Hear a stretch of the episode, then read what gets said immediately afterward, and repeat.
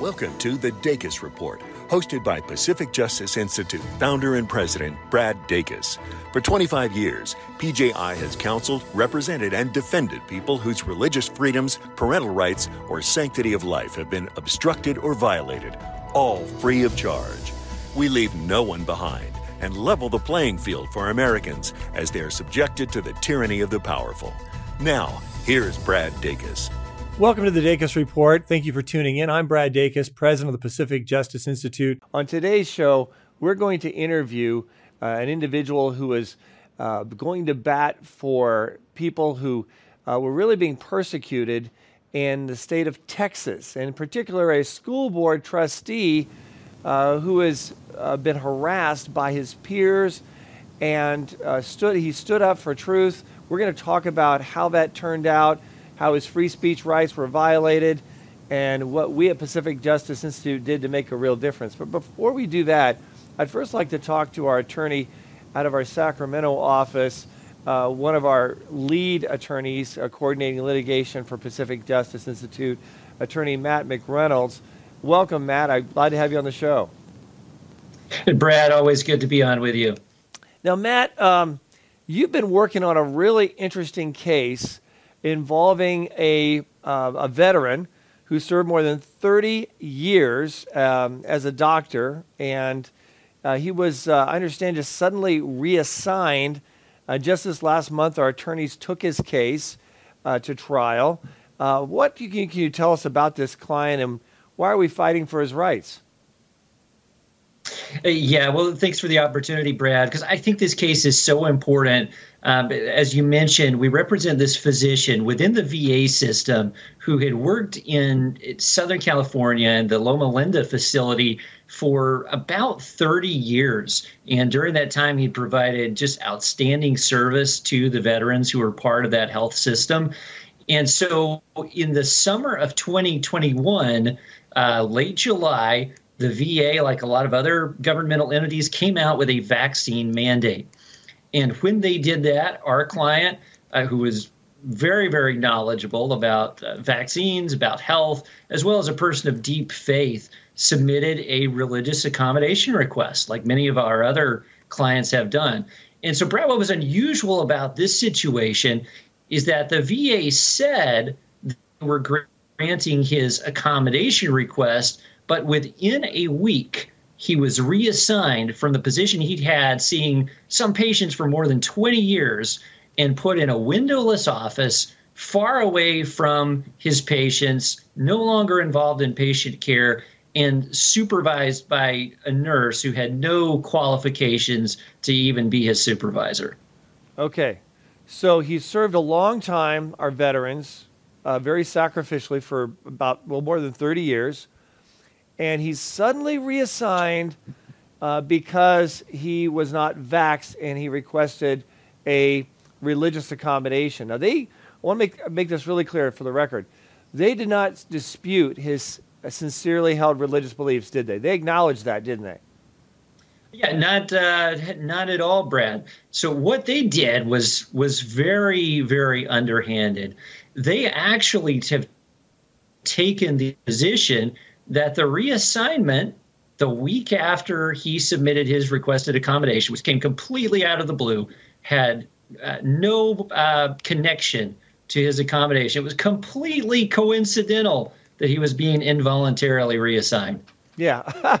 uh, yeah, just it just so happens the week after making his request for reasonable accommodation, uh, they suddenly reassign him, and it just just so happened to be a coincidence. Now, I uh, you know, they're obviously being a bully, and this is, uh, you know, I think people understand this is the, the federal government he's working for, right? The v- Veterans Administration? Uh, yeah, that's absolutely right. Okay, so once again, federal government uh, engaging these kind of uh, bullying tactics. Uh, he was he was not it was not denied that he had sincerely held religious beliefs, and and they have a, an obligation to reasonably accommodate people under Title VII who have sincere religious convictions against getting and taking a very controversial uh, COVID vac- vaccination, right? They do, Brad, and that's why as we fought these cases, we've seen some really interesting variations on the theme. Some employers have really stepped in it by outright denying any type of accommodations. Other employers, like this one, and, and a few others we're litigating against as well, have taken a position oh, we're granting your accommodation. But next thing you know, that employee is either fired or reassigned to a very undesirable position. It's clearly retaliation.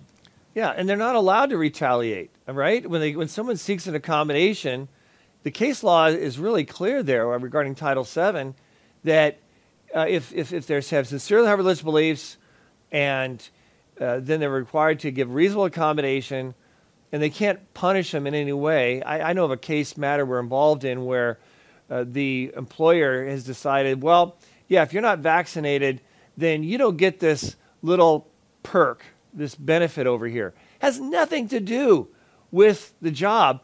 They just want to punish people who aren't vaxxed. And, and they can't, I want to make it really clear legally, they can't do that, can they?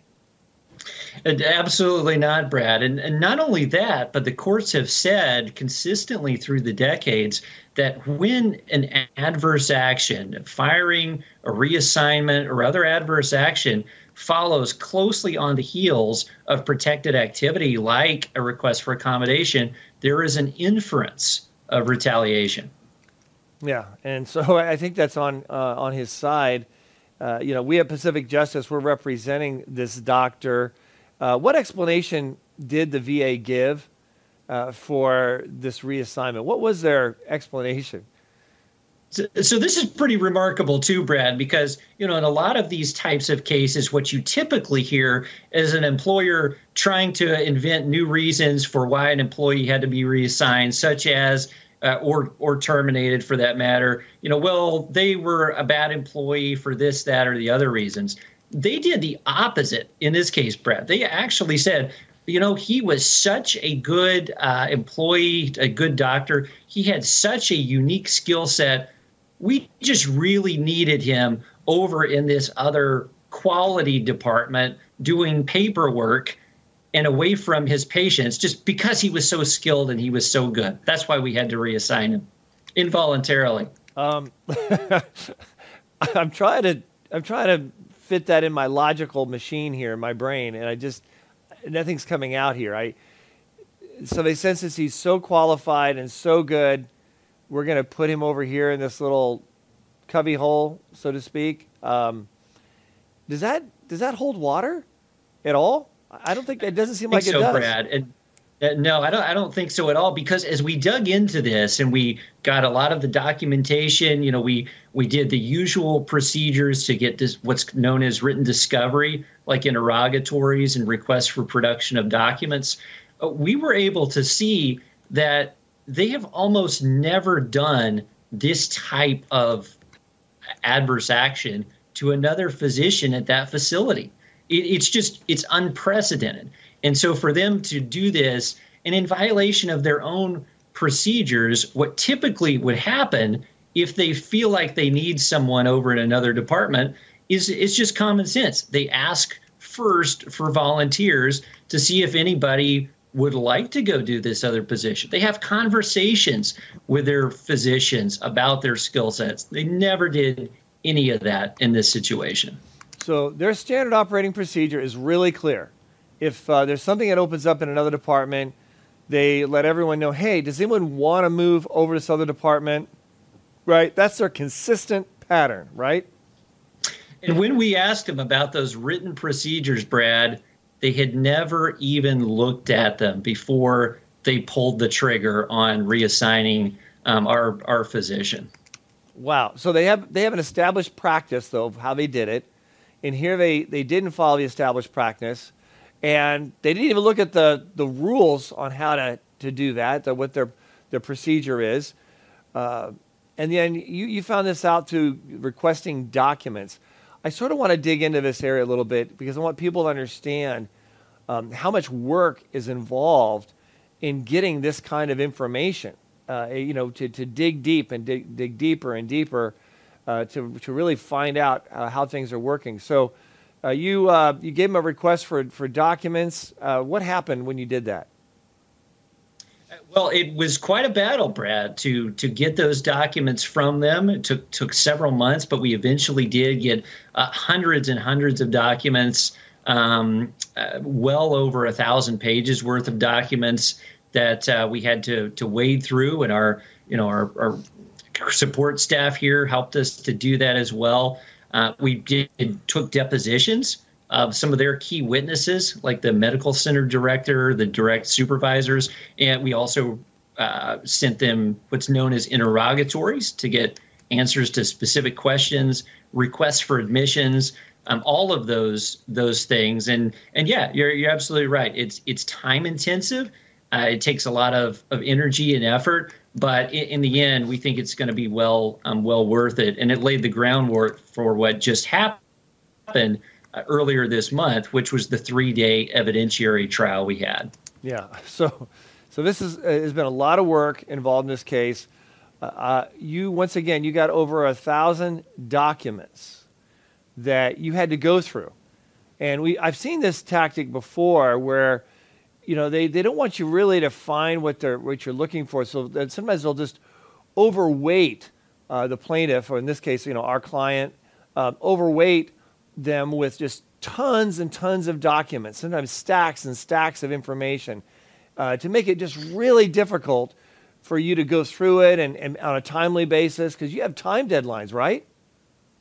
Yeah, absolutely. And, and Brad, to that point, you know, just earlier today, I was talking to another one of our attorneys who's got uh, 10,000 pages worth of documents to go through in one of his cases.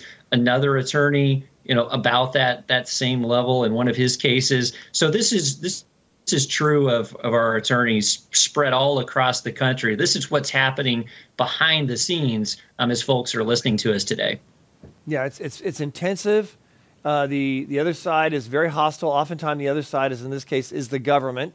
Uh, so it's not like they're being reasonable public servants, and just you know helping us you know find the information that we're seeking as we're representing our clients uh, like this gentleman who served so long, they really make it difficult. And I think it's also important. You noted something else, and that is your, you, you, know, we're not going it alone. I, you know, sometimes there's attorneys out there have their little office here, or maybe a part-time charity, uh, you know, nonprofit here, and they're their full pro, pro, uh, profit uh, office, um, and they sort they sort of go it alone. And when they go it alone, we can see how they're easily just bombarded and just overweighted and can't really represent the client. One thing I like about us at Pacific Justice is we've got 31 offices in 24 states. Our attorneys work together, uh, synchronize, assist each other. You know, if someone's having a, a problem, if they're being overwhelmed on the left flank, boom, attorneys on our staff go to help that attorney on the right flank. Boom, they'll go to help that attorney on the right flank on the litigation. And it really helps a lot because we can then take on cases against the attorney generals of, you know, of different states.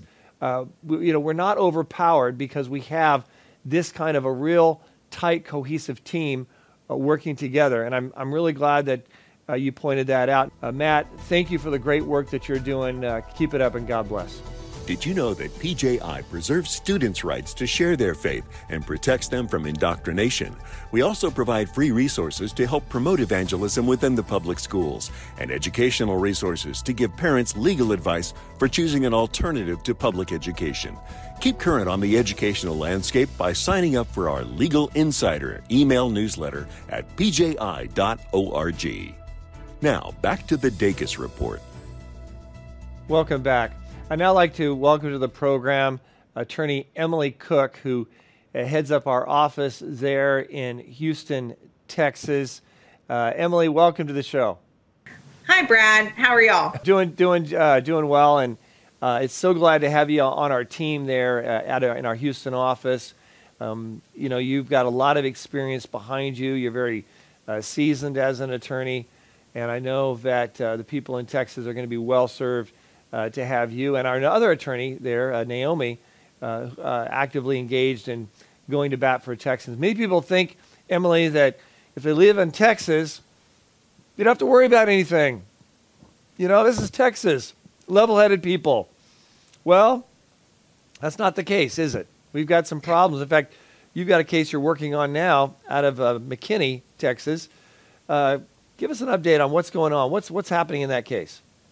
Absolutely. Yeah, I mean, everyone has to be diligent. I mean, they're the trans agenda anti-Christianity. I mean that that every every time we even allow it an inch, um, there the foothold takes it, and we've seen that happening in McKinney um, on the McKinney ISD school the school board there. And there's been for the last several years, there's been a huge um, an, a, an ongoing struggle between conservatives and the administration of their school district. And McKinney is a, a pretty a fairly large school district um, urban area in the Dallas Fort Worth Metroplex. And um, the conservatives were successful in uh, electing a tr- particular trustee, Chad Green, two years ago. And he's been an, an outspoken critic um, of uh, horrible books in the library that should not be there. Um, no, when, you, when, you, say when you say horrible books, we're talking about things that are, you know, leftist, uh, radical LGBTQ uh, material, possibly woke material. I mean, the kind of stuff that the average mom and pop out there doesn't want their child to be exposed to, right? Absolutely, um, and what you and I would call porn. Right. I mean, it's just and they're in our in the library shelves, and uh, Mr. Green has been. I mean, he's been viciously attacked. I mean, he is um, from those uh, from the leftists who and and who include the Satanic temp- Temple members of the Satanic Temple, which is what we were fighting against yesterday, um, and through they, they filed complaints to the Texas Elections Commission on Mr. Green and some of his friends, which were actually just dismissed today. So we've had two, PJI's had two victories um, in the last 24 hours on behalf of uh, Mr. Green, and uh, we're very, we're very proud of those. Um, last night, he had been fighting some grievances.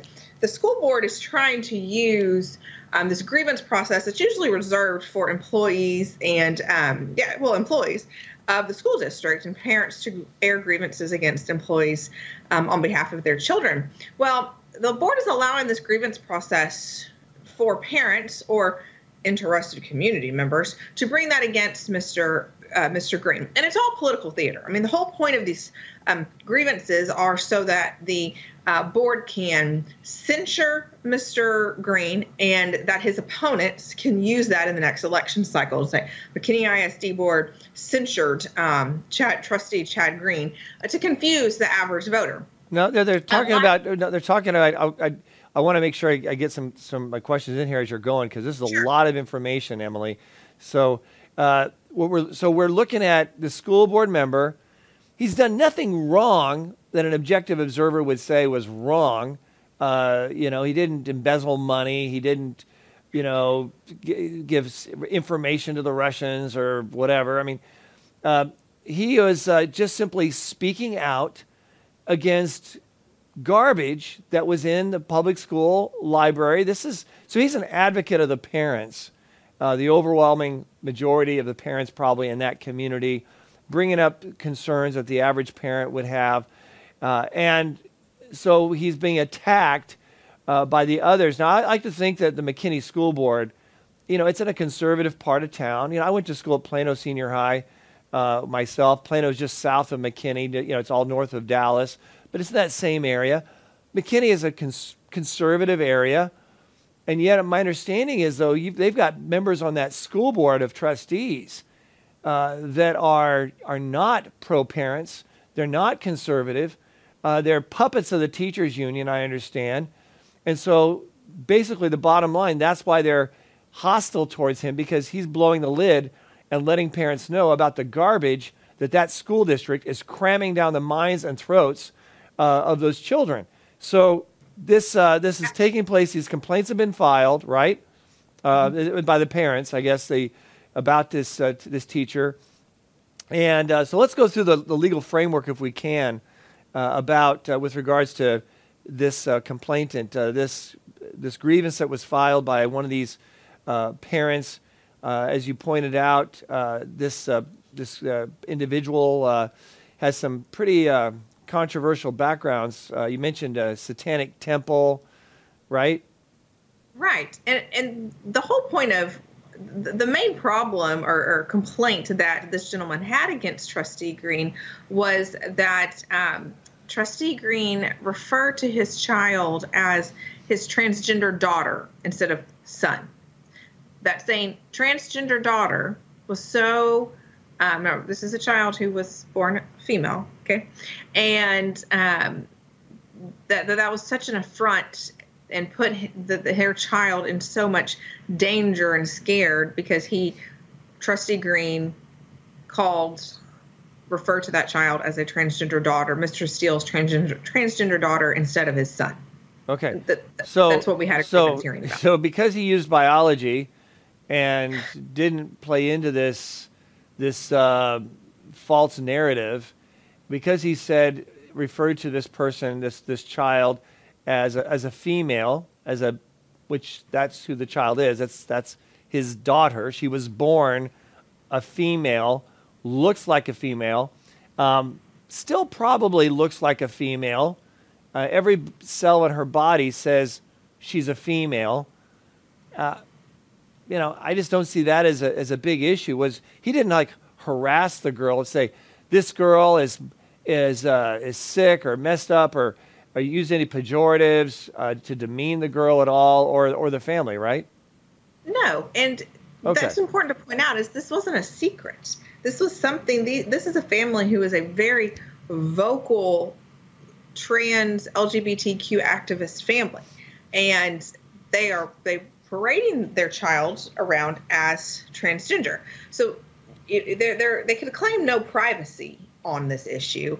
Um, and at the school, I mean, because we use different pronouns than they would be preferred, uh, we had to have this huge hearing. There were 10 police officers because these Christian parents and school Christian school board trustee and his friends are so dangerous that we've got to have 10 police officers for security at the school board meeting. Wait, and you said 10 police officers? Yes. To combat parents, Christian parents, and this one school board member. They have to have 10 police officers out there. That is such a slap in the face of, of yep. Christian parents. We're not the violent ones. We're not the ones that throw rocks and shoot bullets at people in private schools. Um, so I, I, you know, shame on McKinney Police Department. Shame on the, the majority of the school board members uh, so what what happened next? Well, we had the hearing. Um, well, first of all, the school district was trying to deny Mr. Green the ability to have this grievance hearing um, held in public, and we PJI we argued with for about the last week and a half uh, with the school district counsel um, about that Mr. Green had a right to request and have that request honored under the Texas Open Meetings Act for this grievance hearing to be held in public. I mean, because it was tr- juvenile. The complaints were, uh, were about Facebook posts. This man was complaining um, about Facebook posts and testimony before the Texas legislature that the school board trustee, Mr. Green, had made. This had this did not rise to the level to warrant anyone's attention, much less a full blown top level uh, grievance process at the school board. And our client, rightly so, wanted the details of how ludicrous this was, and so that he could have some sort of accountability um, to not be railroaded um, and have it held in open session. So we had to. Um, we had to argue. We had PJI had to threaten litigation. Um, I told opposing counsel I think Wednesday, um, maybe Wednesday afternoon last week. Uh, real, real, quickly, uh, we have a little, just a limited amount of time left. Uh, what's the next step on this this matter that uh, in your representation?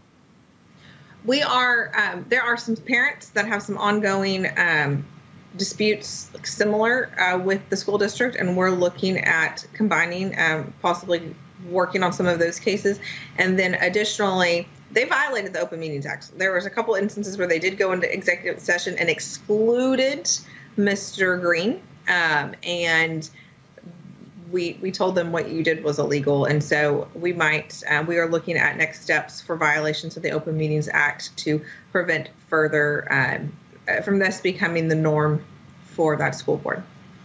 Well, I appreciate what you're doing, Emily. Uh, you know, you're you're you're putting forth a lot of time uh, and going to bat for, for Chad Green. Once again, folks, a fantastic man, a parents' rights advocate. Uh, he cares about the kids. He loves the kids, and he's being persecuted. because he's doing his job. Go figure. Emily, God bless you and keep up the great work uh, as you move ahead uh, for, for justice. We would love the opportunity to continue to serve you. Just visit pji.org and click the Legal Insider button to sign up for our email newsletter. At PJI, we help individual employees, employers, business owners, pastors, students, citizens of every stripe through our practical resources, counsel, representation, and defense, all free of charge at pji.org. PJI is an island of stability and assurance in our ever churning sea of legal and societal chaos. We are here for you. So, folks, just remember it's our God given freedoms we're talking about. Now, let's choose to keep them. I'm Brad Dacus, president of the Pacific Justice Institute. Let's continue the fight for your freedoms.